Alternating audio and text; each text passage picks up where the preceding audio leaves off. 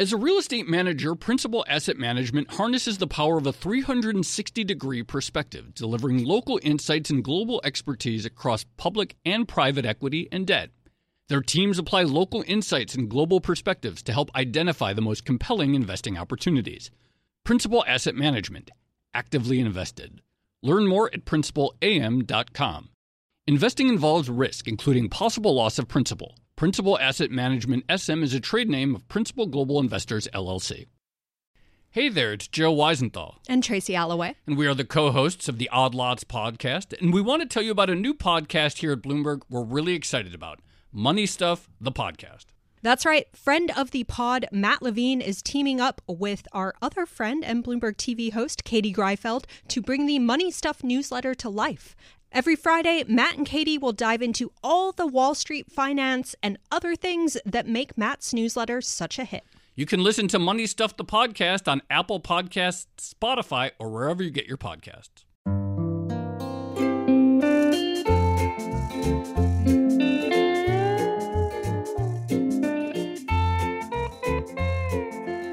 Hello and welcome to another episode of the Odd Lots podcast. I'm Joe Weisenthal. And I'm Tracy Alloway.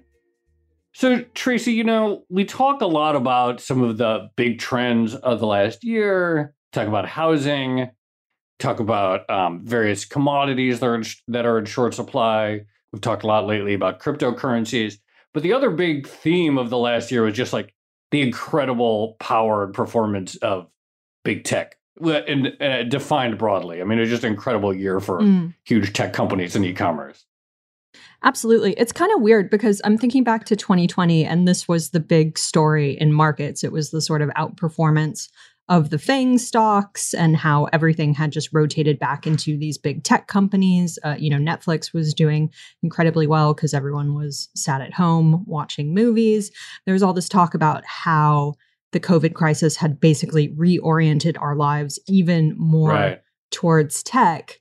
And now we've come out the other side of it. And there was some talk about the rotation into value, things like that. But I, I think in general, the big tech stocks have held up remarkably well, right? Yeah, they're doing really well. I mean, the the stocks, you know, they maybe they weren't as hot as they were a year ago at this time, but the companies are still doing very well. So, you know, I think even with the quote normalization unquote of the economy, it does not seem like there is some sort of like shift away from tech. And I think there's kind of like two things going on. I mean, one is mm. COVID, um, you know, obviously forced certain economic behaviors to go more online. And so you think, okay, Zoom video, a company like that, that obviously right. replaced a lot of in person activity.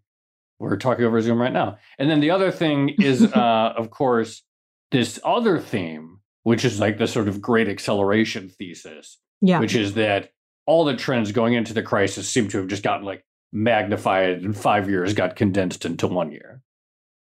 Yeah. And I think that's probably what we're seeing right now with tech. I mean, this idea that we're all going to go into remote working, okay, maybe we're not all going to work from home forever, but there might be some sort of hybrid model. We've all gotten very used to ordering stuff off of Amazon. But that said, even though we talk a lot about the acceleration of trends that may be beneficial to tech, there are some things coming up that could potentially be challenging. So, you know, for instance, we talk about the bottlenecks, the shortages. What do those yeah. actually mean for, I don't know, a company like Uber, right? Is it going to be able to get enough drivers? Um, are we going to see that backlash against big tech from DC? There are certain things coming up that could be problematic. Exactly right. Well, anyway, I'm very excited about speaking with our guest. We're going to be speaking with an investor in tech who's a, a very sort of big picture focused, big ideas, concentrated bets in the space, someone who really sort of like thinks deeply about where it's all going, had some major winners. I'm uh, excited to welcome to Odd Lots Ram Parameswaran. He is the founder and CIO of Octahedron Capital. Uh, Ram, thank you so much for joining us. Well, Joe and Tracy, thank you for having me. It's a real pleasure. Yeah, this is uh, super exciting. Very excited to talk to you. What do you describe octahedron? Because I don't. Th- it's not like the typical fund. I know you have like very big handful of concentrated bets, but what do you describe exactly? What is the structure of the fund and your general approach to investing? Uh, thank you, Joe, for having me. So let me start with the very big picture, the top down, which is, you know, what our mission is. So our, our mission is very simple, and we simply want to be the absolute best partner for the world's internet scale businesses. So, so what does that mean? So I, have been obsessed with this idea of inner scale for almost a decade since I started working after business school at Sanford Bernstein, where my boss and I co-founded the internet team there and we were quite well known on Wall Street for a couple of years uh, because of uh, very distinctive work on Amazon, where we where we kind of discovered through math and uh, a bunch of our other analysis that hiding inside a five to six percent retail margin business was a 30% margin cloud business. Uh, we helped defend, you know, Google through the transition from desktop to mobile. And what I started realizing was, you know, when when investors start thinking about the traditional offline market, we just have a very narrow definition of TAM, which I have made hmm. so many mistakes of in the past. And in fact, one of my biggest mistakes in life is to having narrow definitions. So that's number one. Number hmm. two is I've started realizing and learning over the last decade that these companies not only get bigger and better over scale, but then they become these humongous, they put up these humongous revenue scale numbers that an early investor cannot comprehend. And number three, there are niches, there are riches in niches that I did not expect. If you think about the internet being 30 years old, if you think about what is what actually flows through the internet, even think about net income on internet companies as a percentage of total global net income. Or even you think about what's the total market cap excluding Apple across total global market cap, by almost all ways, you know, we size it to be less than 10%. And let that sink in for a second. The internet is ubiquitous, but in almost every way you think about the internet, less than 10% of total global value gets accrued to the internet. So over the next 20 or 30 years, our bet is that whether it's internet companies or traditional content marketplaces on demand um, businesses or whether it's the stuff that lubricates the internet which happens to be payments companies and and certain software yeah. companies you know we think that this convergence of obviously ubiquitous computing ubiquitous connectivity now ubiquitous democratization of knowledge and now post covid ubiquitous location will get us from that 10 to 12% range to 50 to 60 in our lifetimes. So the mission is let's be the best partner to these internet scale companies. That's what we do. So I have a lot of questions already, but just on this idea of being the best partner to internet scale companies possible my impression, I think a lot of people's impressions of the space is that there is a lot of competition to give capital to the next big thing. So, you know, obviously on the West Coast, there's a bunch of people uh, in venture capital who are fighting to find companies to up and coming companies to invest in. How competitive is the space in your mind, and how do you go about differentiating yourself from everyone else? Right. It's it, it is indeed competitive, and it's uh, just gotten more competitive historically. But this is the way we distinguish ourselves. So number one, you know, Joe mentioned a very important point at the beginning, which is concentration. So as a fund, you know, we believe in essentialism. We try to constantly rank order the best ideas on a risk reward basis, publicly and privately. So that forcing function does not allow us to spray and pray. The impact on the private markets is that on average per year, Octahedron makes between, I'd say, between two and four investments totally in the private markets, right?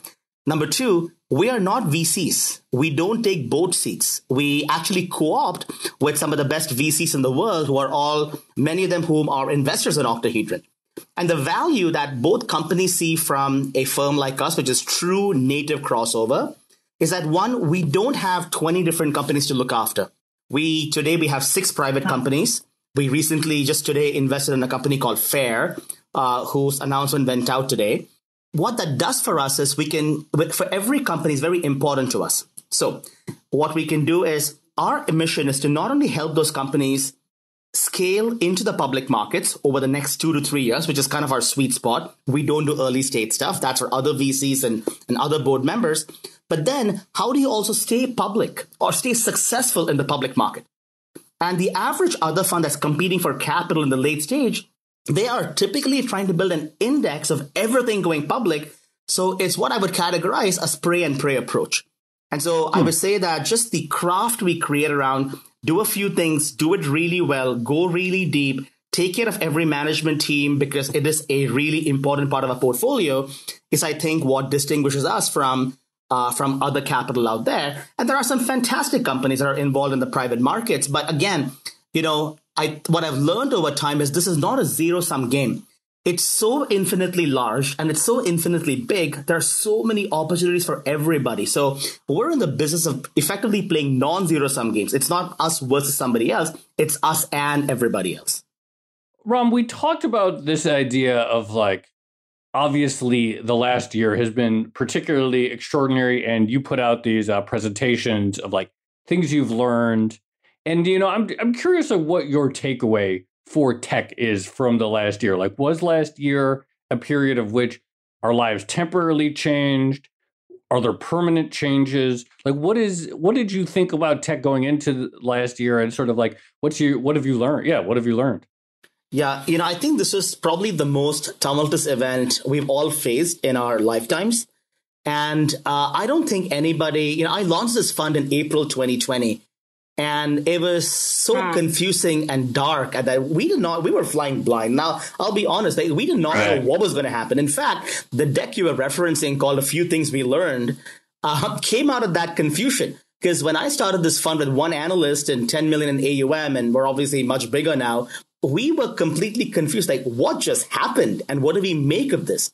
And, you know, all the credit card panel data we buy and the tracking we do of apps and downloads and scale, it all went, you know, haywire, right? The numbers are all over the place. We weren't quite sure. And that's why we put, a, put the deck. We read, we said, listen, we read 100 transcripts, and so let's put it all together in a format. And the format, we just gave it to the world because we figured that if we're facing, if we're so confused, a lot of other people are confused as well. So that's an interesting side note on this. This deck did not happen. Yeah. It happened completely by, by, by mistake. Got it. So what did we learn? Number one is fully convinced that the world has changed forever in almost every single way. But within that, there are nuances, and it'll be interesting to see what happens in the next three months when we normalize very difficult comps from last year. Let's talk about the top, which is digital advertising. Digital advertising is now the only way by which retailers and businesses can get a hold of consumers, which is why, if you think about 2021, the numbers have been off the charts, whether it's Google or Amazon or Facebook or Snapchat or Twitter or ByteDance in China. The numbers are just off the charts because how else? Now people have been quarantined and quiet and staying you know basically stayed low for an year.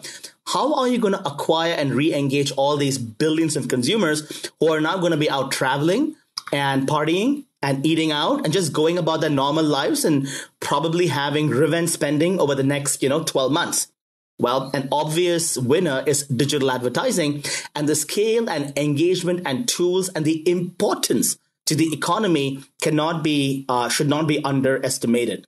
That's number one. Number two, the world of SMBs.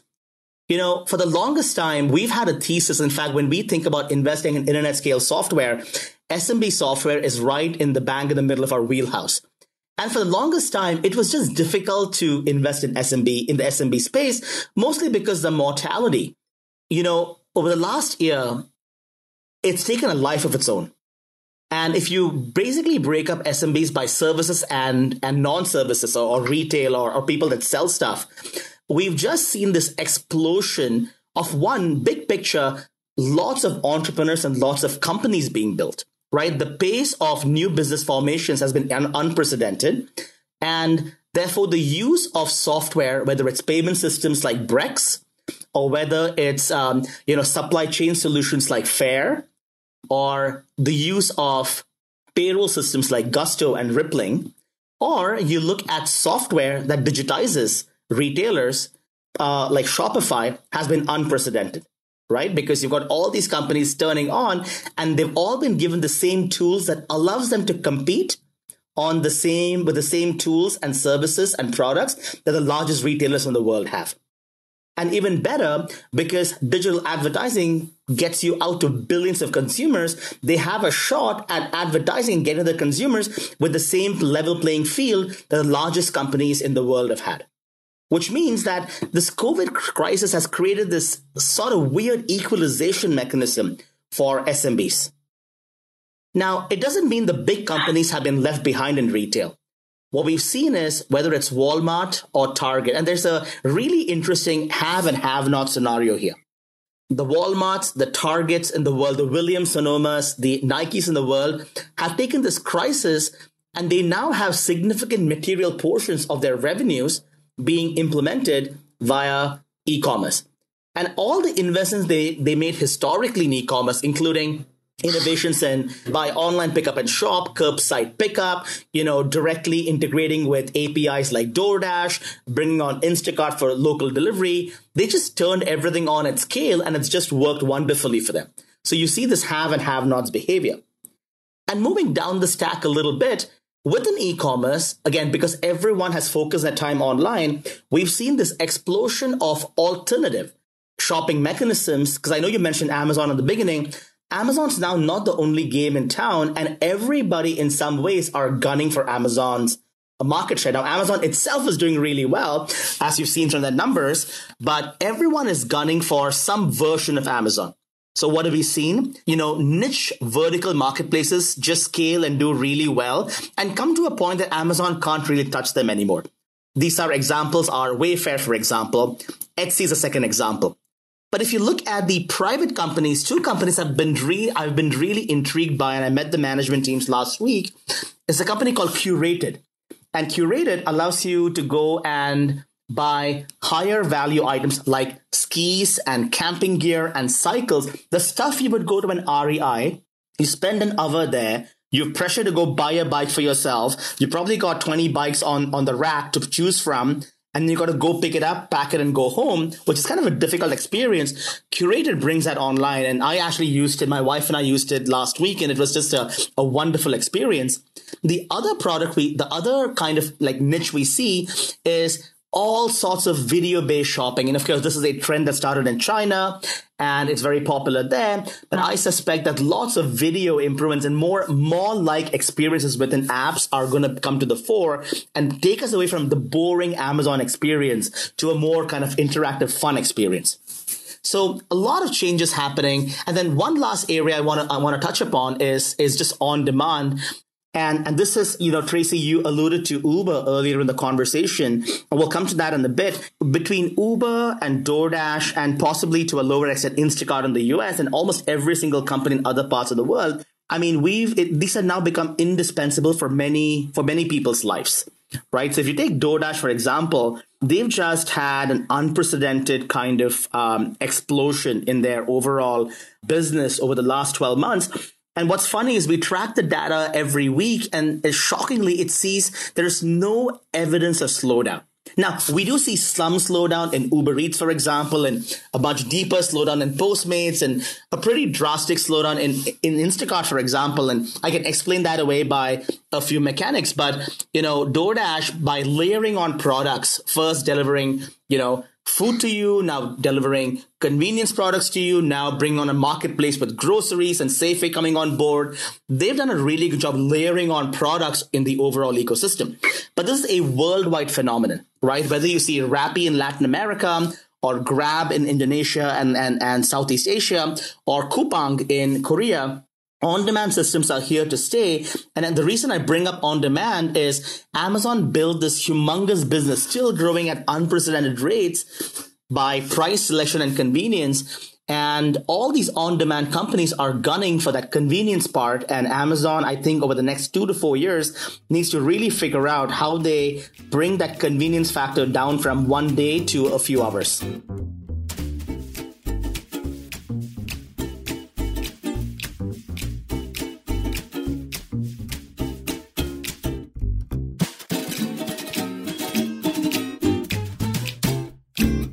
As a leading real estate manager, Principal Asset Management harnesses the power of a 360 degree perspective, delivering local insights and global expertise across public and private equity and debt. Our experienced teams are uniquely positioned to uncover compelling opportunities in today's market, giving our clients an exclusive advantage. Principal Asset Management actively invested. Learn more at principalam.com. Investing involves risk, including possible loss of principal. Principal Asset Management SM is a trade name of Principal Global Investors, LLC. I want to dig into a lot of these different business models, but there's one thing that you said that caught my attention, which is that you launched the new fund in April of last year.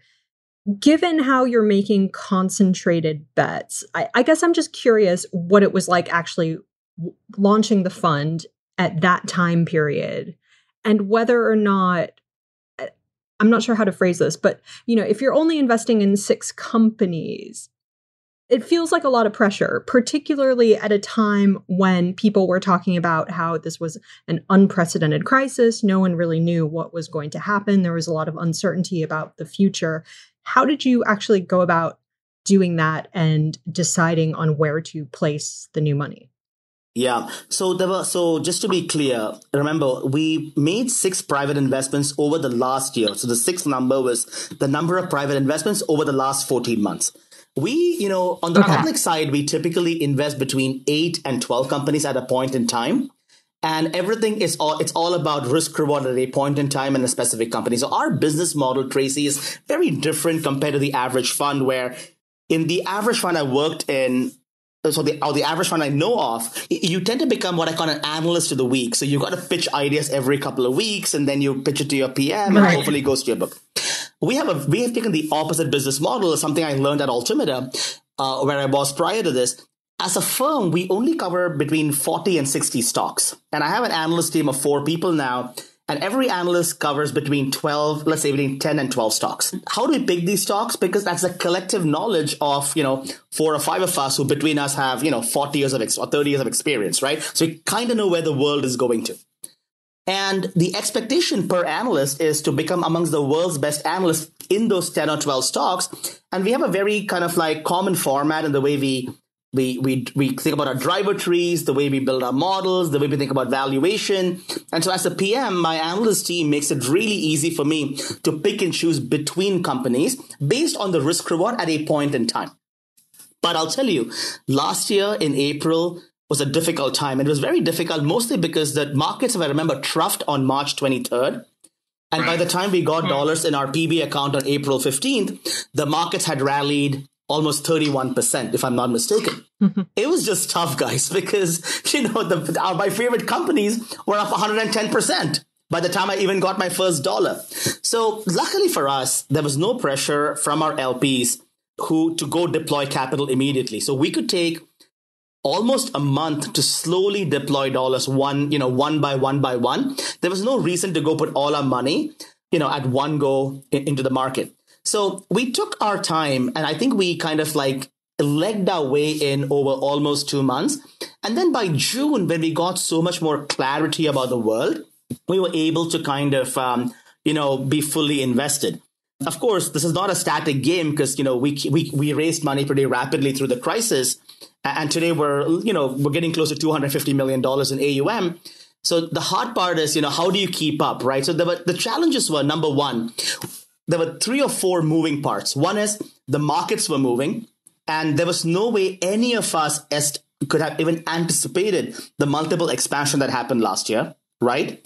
These companies were just beating numbers by epic proportions. Like the world changed so rapidly, even they were not able to keep up. And you mentioned a little about, you know, the, uh, you know, the, the challenges with acquiring supply for Uber. But all that was true. So Uber had a demand problem first. Now they have a supply problem, but it'll all eventually, you know, be good for them. And once, once the demand and supply works, Uber is going to be an explosive stock, in my opinion.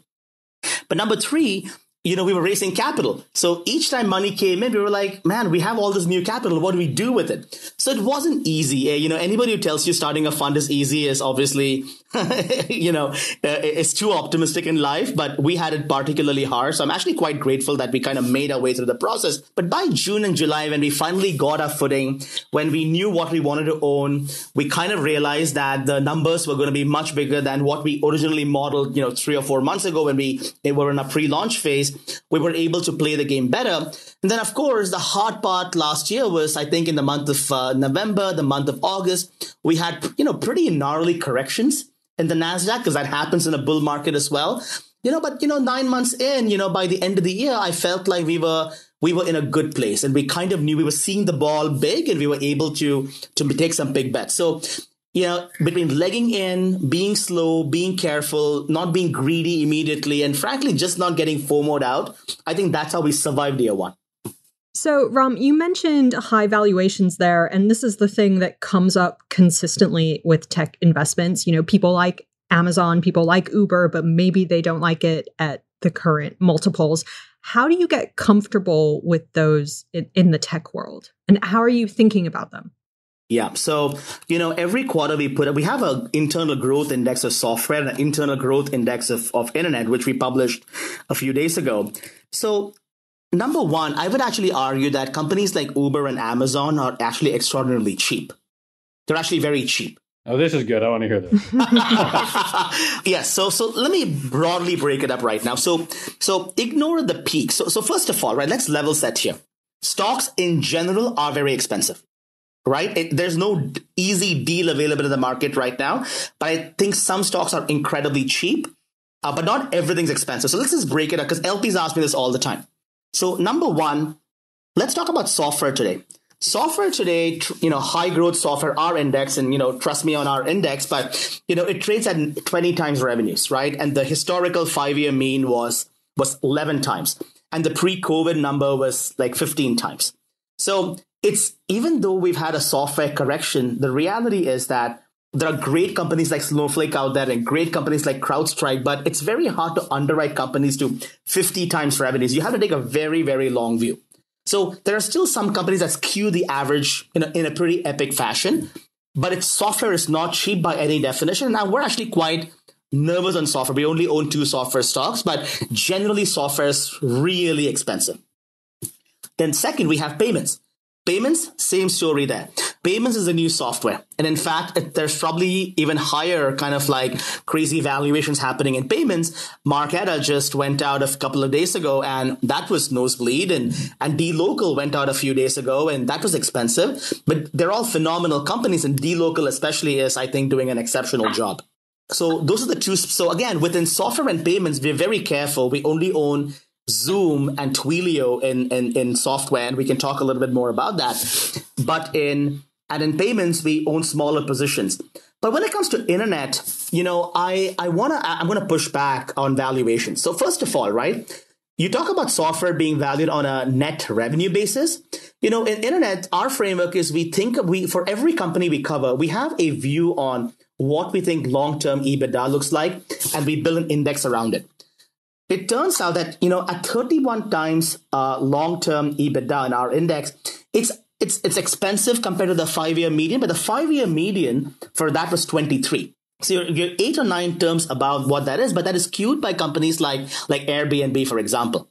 But if you take internet companies at the very bottom, the mega caps, whether it's Facebook, whether it's Google, whether it's Alibaba and Amazon, they're not just cheap, in some cases, they are ridiculously cheap. And all Chinese companies are cheap right now. So China is a big focus for us. We own both shares in ByteDance and shares in Pinduoduo and shares in Alibaba in size because those stocks have been beaten down, not on fundamentals, but on overall, you know, worries on regulation.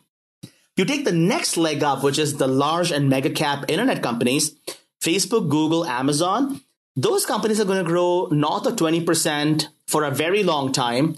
And this year, it's going to be, it's probably the best year for advertising in the history of me covering these stocks.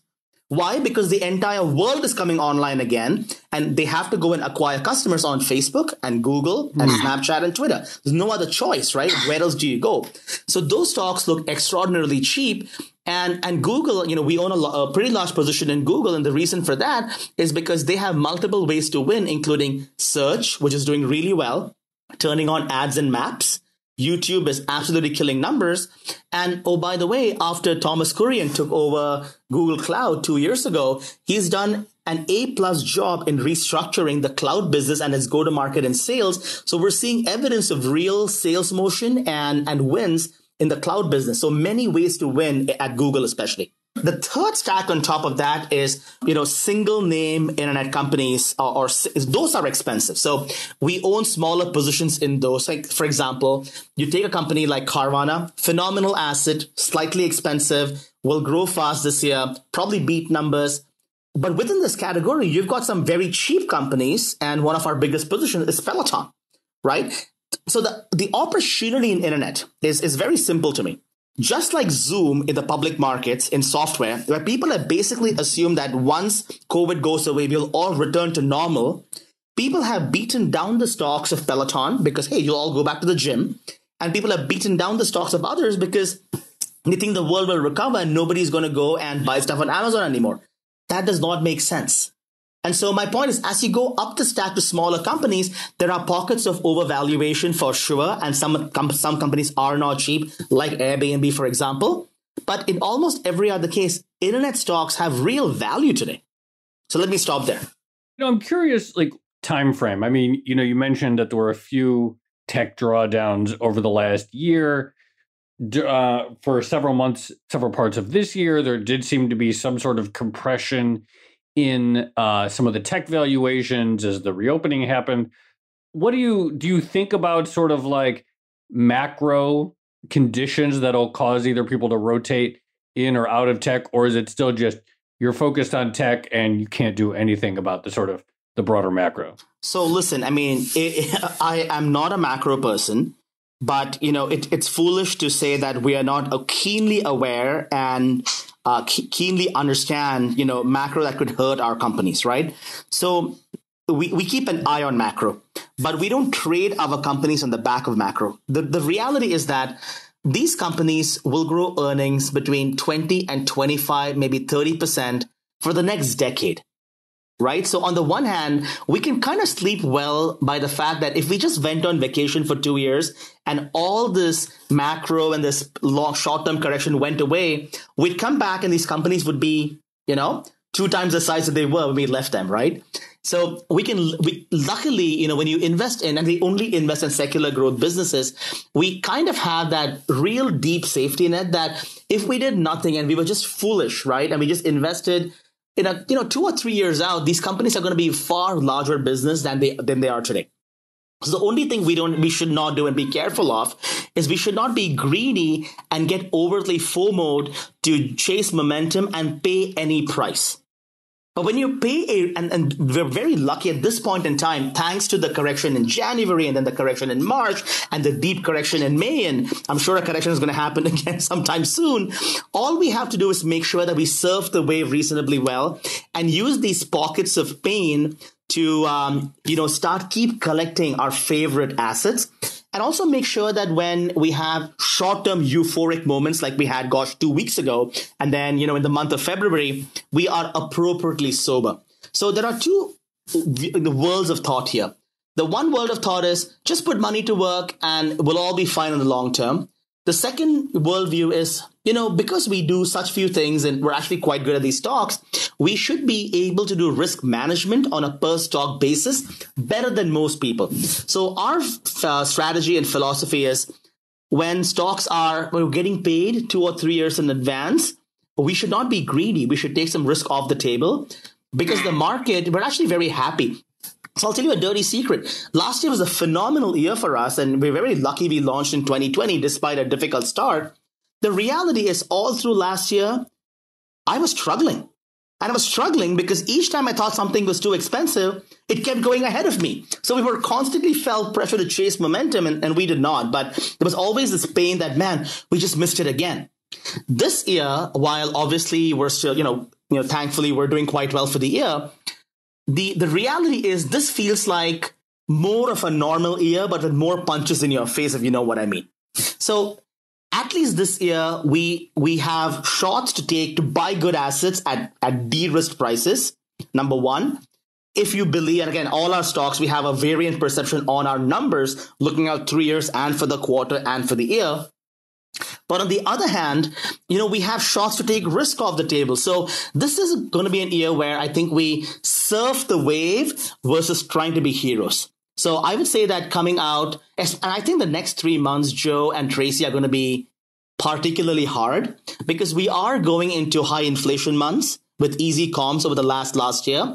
And we are going into the peak of there's going to be a lot of tension about, hey, you know, yes, we believe so the world still thinks many of these companies are screwed completely because we're all going to go back to our normal lives. We have a view that these are far more durable than the market expects. But this is going to be the quarter, maybe the next six months, where companies have to prove themselves. And when you have this uh, this tension, it's going to be tough for growth stocks, and we are very much prepared for it.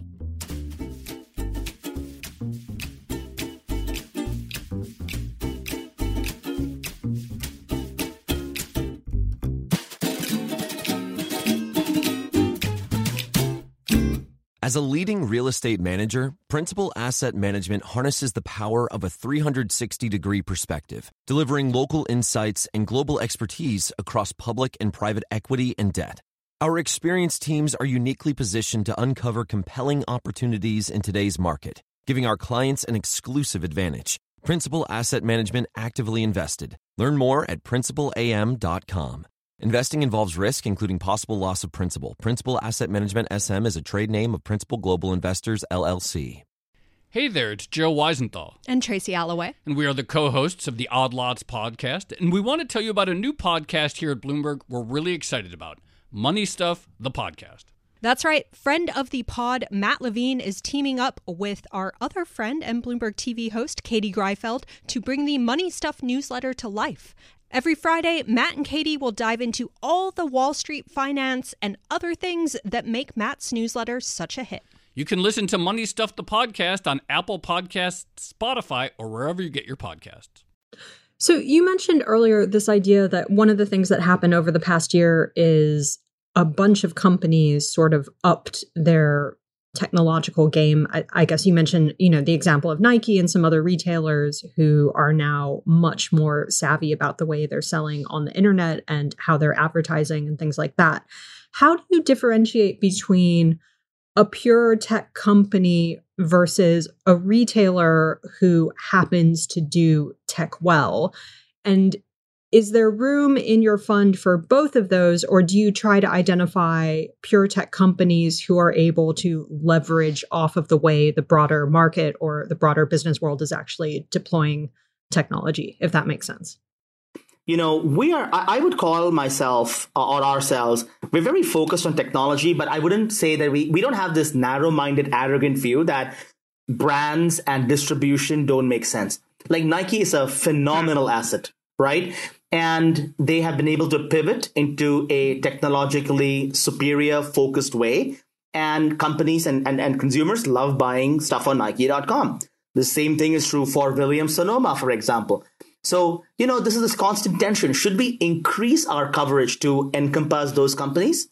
So for now what we're doing is again we are a young firm. We keep an eye. But if for example e-commerce becomes 30 or 40% of total Nike sales or 70% of Nike sales over time, once we get to that, you know, high 30s, high 40s levels, uh, you can be pretty sure we'll be covering those assets because when it comes to e-commerce in, in particular, there's nothing called an e-commerce company anymore.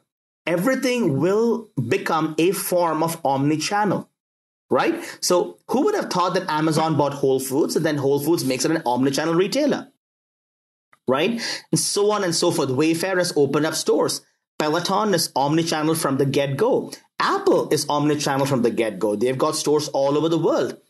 And so this idea of a, a pure play internet commerce company in the in the next decade may not necessarily be true because at the end they're selling to humans and humans want different experiences.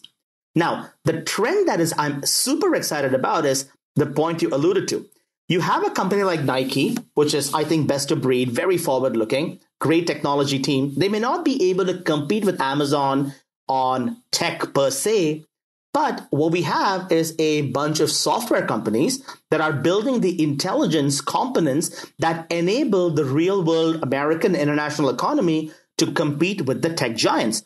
And one of those companies, for example, is Databricks right? Databricks provides machine learning components and machine learning intelligence. Previously, the purview only of Facebook and Google and Amazon and Uber, and bringing it to the mass market.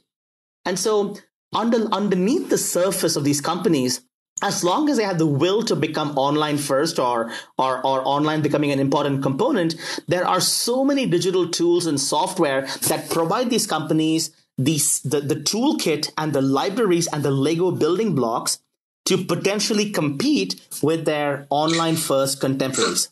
So this gets to a question, and you know, Tracy said at the beginning, you know, there's always um, concerns, antitrust, um, regulation. Uh, what is your view on setting aside the regulatory concerns per se? Like, how guaranteed is it that the Facebooks, Amazons, and Alphabets of the world will still be the most dominant companies in the world in say five or ten years, or could it be that over time some of the expertise they have does get distributed, like you described, and that uh, that moat that they have, uh, however it is, uh, starts to meaningfully get eroded? So every company, whether it's big or small, should and does live in a healthy state of paranoia. Now, so again, there are many ways to answer this question. Number one is let's take Google. I think Google is, you know, it's just inconquerable in many ways. It's impossible. It's it's going to be very very hard to get a replacement for traditional search. So I think core search and core YouTube has just another 20 years to go. And I, I don't see how there's any replacement for it anytime soon. Okay. And maybe YouTube has replacements with TikTok and Facebook videos and other things, but very hard to replace it.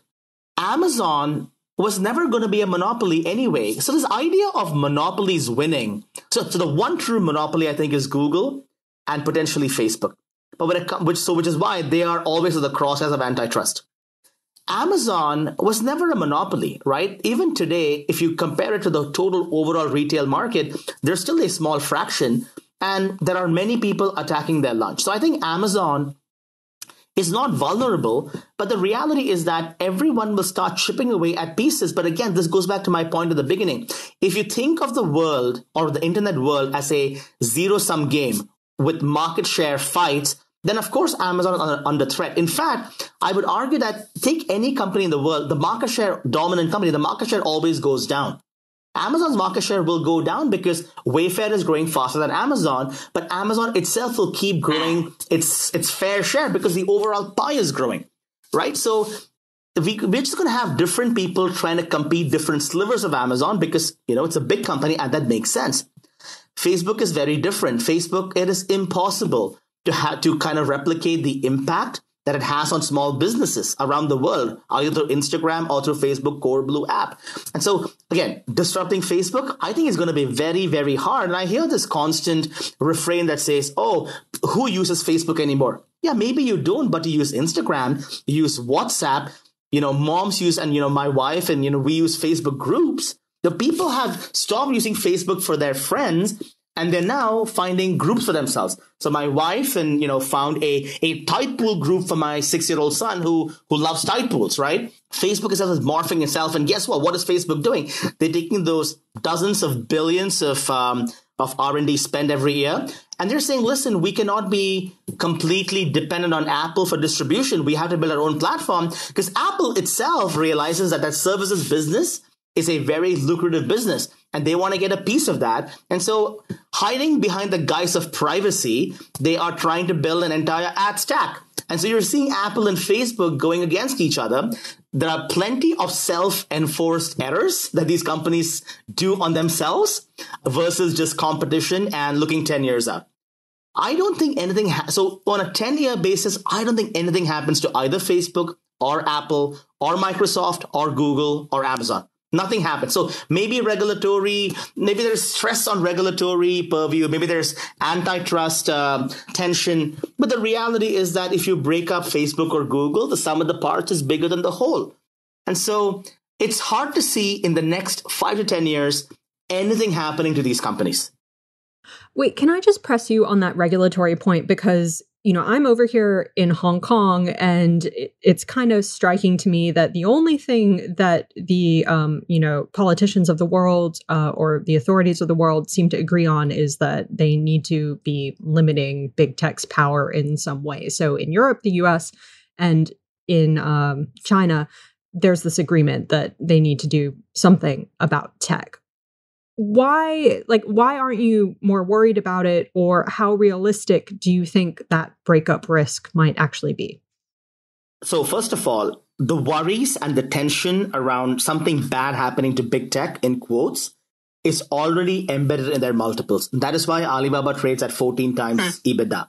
And that is why facebook trades at i think you know 20 times or 22 times. And that's why these multiples are why amazon trades at 16 times ebitda. That is why their multiples are so cheap there's a reason why Amazon stock hasn't moved in nine months, right? It's just, it's a flat line, right? There's a lot of tension, right? And that's somewhat embedded in multiples. So I'm not intelligent enough to go and predict, you know, the binomial tree of decision making in different governments. But so our framework is simple. The threat of regulation is here to stay. And the threat of regulation is, is real depending on country. In Europe, it's very real right? They've been finding American companies for a long time. In China, it's very, very real, as we have seen over the last six months, right? And everyone is now in regulatory huddle down mode. In the U.S., we we hear news of regulation. We we hear senators, you know, you know, talking to these CEOs in these uh, in these meetings, and you know, it, it's not clear to me what's going to come out of it. There's there's some there's some tension for sure. And so what we do is we say, let's take a very sober view of this. The only thing we can control in our hands is our view on where the business grows, because we are business analysts first, and therefore where do revenues grow, where does free cash flow grow, where does EBITDA grow over time. And then let us put suitably sober and, and low multiples if needed on these stocks and still see if we can make a, a real return of north of 20, 25%, which is kind of what we aspire to make. And everything else for us is gravy on the cake. Like it's, it's just all gravy. Like, everything else is upside optionality for us. And so I think we just have to take that very sober view on what happens to the world. But the, rea- the, the reality is, if you take China as a case study, the Chinese government, when he talked about, there was all this news about Ant Financial, so Alibaba being unfairly targeted. First right. of all, that is completely wrong. They were targeting everybody. It just so happened that at a point in time, after one of the founders uh, comments, it gave them the reason to go behind Alibaba, and as a result of that, hmm. it was uh, they they cracked on an Ant Financial, the IPO, which is the right thing to do because you cannot have a consumer lending business in a country as big as Ant Financial grow at eighty to ninety percent. That creates systematic risk to the Chinese financial system. So I would argue they did the right thing early on by slowing it down completely. So actually, kudos to those regulators. You can't have a lending business growing as fast as they were growing. So that's number one. Now, number two is Alibaba historically was the propagator of certain anti-monopoly practices. But it wasn't that they cracked on Alibaba alone. First of all, they were cracking down on Alibaba for three years thanks to pressure from Pinduoduo, which is which is the right thing to do. But now Pinduoduo and Meituan themselves are in the regulatory crosshairs because they are being quite aggressive in growing a specific form of grocery called community group buying. So what happens to, you know, all the, you know, people in the wet markets in China? I, I would argue that I think the Chinese regulatory strategy is the right thing because things in China get incredibly aggressively competitive and then creates a lot of, you know, second order effects that nobody wants. I don't think the regulatory authorities there want to destroy their local champions. So the reason why we're actually quite confident about investing in China is we've been through this pain a few times in the past. We've seen this post Alibaba IPO. We've seen this in 2015 and August 15.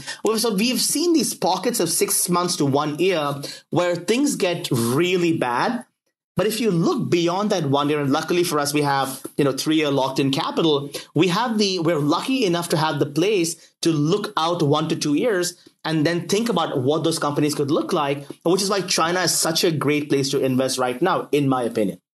Now, let's move to the US. In the US, I hope that we don't shoot our national champions in the foot. Now, as, uh, you know, as an American resident, like I, I, I just find it I, am stressed out when I when I look at the CEOs being interrogated in the Senate, and for right reasons. I get why they are, but I feel like we are behind the curve in our sophistication and understanding of what these companies do. But my view is, okay, the worst case outcome is that these companies get regulated. And what is the ultimate impact of regulation? They break up these companies. The way I, am at peace about this is that'll create a lot of tension in these companies and the multiples are low. So maybe they even go lower. And I actually I argue that on a longer term basis, if Google got broken up or Amazon got broken up or, or, or Facebook got gro- broken up, it would actually create a couple of incremental trillion dollars in equity value. Because if you think about Amazon today, there's a trillion dollars embedded today in the cloud business out three years. You add international retail, that's a few hundred billion dollars. Effectively, today at Amazon stock at close to $3,000 a share, I'm going to argue that you get the entire US business and the ads business for free. And that's the beauty. We did the analysis on Alibaba. In Alibaba's case, and here, and this is, this is super interesting. It's such a cheap stock right now that in three years, under our estimates, if you strip out the value of Ali Cloud and give it a low multiple, strip out the value of Ant Financial, give it a sober multiple, sober equity value, give some credit for their on-demand services and some some value for their non-retail businesses, sorry, their, their retail offline businesses. You buy the core business, Taobao and Tmall, which by the way were the hottest things back in the day in China, still growing GMV between 12 and 17% for as far as the eye can see. And remember, they are still under monetized. So monetization probably grows 18 to 20% for as long as the eye can see. If you did the math there, you get that business growing at high teens to low 20s for four times EBITDA looking out three years and negative EBITDA looking out five years. Negative, you actually get paid to own those businesses. And again, when you when you think about all the drivers of what these companies are doing, same thing with Peloton, right? The company is is such a an incredible machine of hardware and software well verticalized you strip out the hardware business, you get paid to own the entire subscription business, which is the Peloton app and what you pay 40 bucks a, 40 bucks a month for. So there's just so much tremendous value hidden that is not captured in the headline EPS earnings or the headline EBITDA earnings. I guess that real quickly and, and Ram, just real briefly, I mean, was what would you say was the biggest surprise uh, for you? Like, what actually was there anything in the last year, either in the real economy or market, that genuinely sort of like went against your intu- intuitions or assumptions? Honestly, the entire year last year, Joe went against my intuition. I guess that's a pretty good answer. the entire year was a surprise, and so I would argue that you know, you know, we've been constantly humbled in this business. You get humbled all the time, and last year was a humbling year. Even though we did well, uh, it was a humbling year and, and lots of new learnings. And, uh, you know, hopefully it sets us up for a great uh, next uh, many years. Well, good luck. And uh, Ram, thank you so much for coming on Odd Lot. I so appreciated Tracy and Joe. Thank you for having me. Thanks, Ram. That was really good.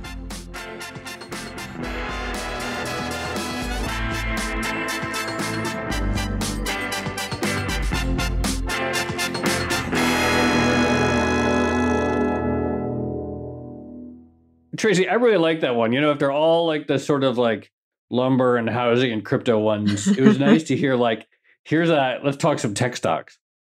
Talk about tech stocks. Yeah, it, it was very yeah. comforting. I do think though, I mean, I do think directionally I agree with Ram. Just this idea that eh, the world is going to go back to normal and all these people who have been buying stuff off Amazon or you know watching things on Netflix and doing meetings on Zoom um, are all going to stop doing that. Like that seems wrong to me. And you know, the fact that we are doing this podcast over right. Zoom um, and I'm about to order something off of Amazon, like you know, it, you can see it in your day to day life.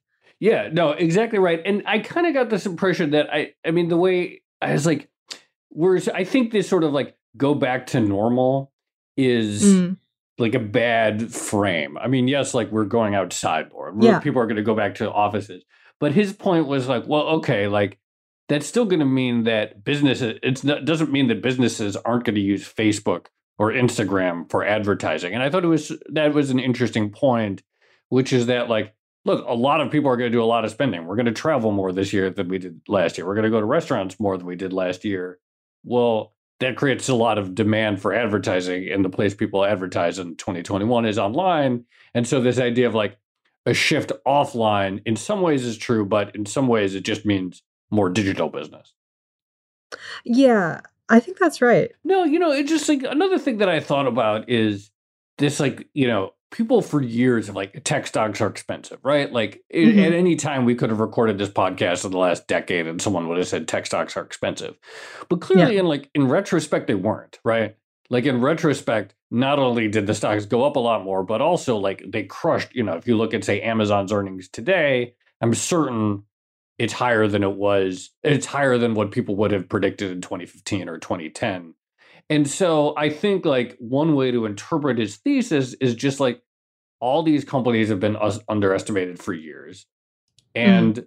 there's no reason to think that they're not still underestimated even after uh, they've done so well. Well, this is the one thing that I was thinking about, which is how much of that success is fundamentals versus how much of it is flow. And the idea of, you know, if you're Amazon, you're consistently a winner and you just sort of attract right. more and more money. And eventually it becomes a sort of self fulfilling cycle. And that's one reason why um, the stock price never comes down and the valuation gets really expensive right. because there's nothing to sort of break the cycle of new money flowing into it. But then on the other hand, like, you know, as long as Amazon doesn't go bust, which it seems very unlikely to do, I, maybe that doesn't matter so much, right? It just becomes a sort of like ball totally. of money that rolls along, collecting more money and getting even bigger.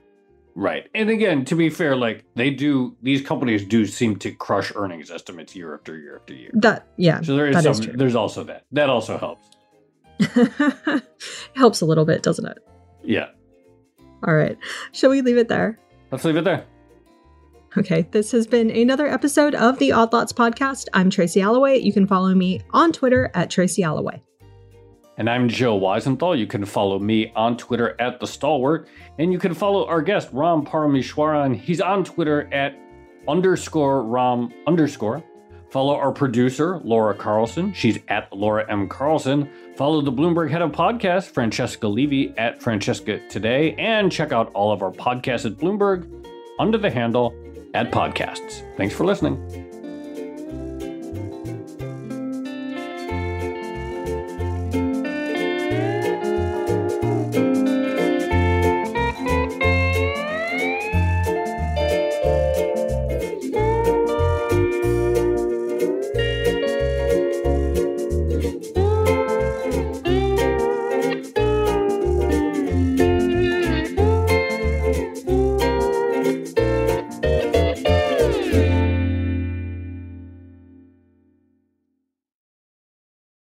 Hey there, it's Joe Weisenthal. And Tracy Alloway. And we are the co hosts of the Odd Lots podcast. And we want to tell you about a new podcast here at Bloomberg we're really excited about Money Stuff, the podcast.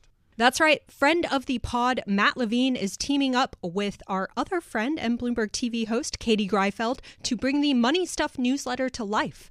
Every Friday, Matt and Katie will dive into all the Wall Street finance and other things that make Matt's newsletter such a hit. You can listen to Money Stuff the podcast on Apple Podcasts, Spotify, or wherever you get your podcasts.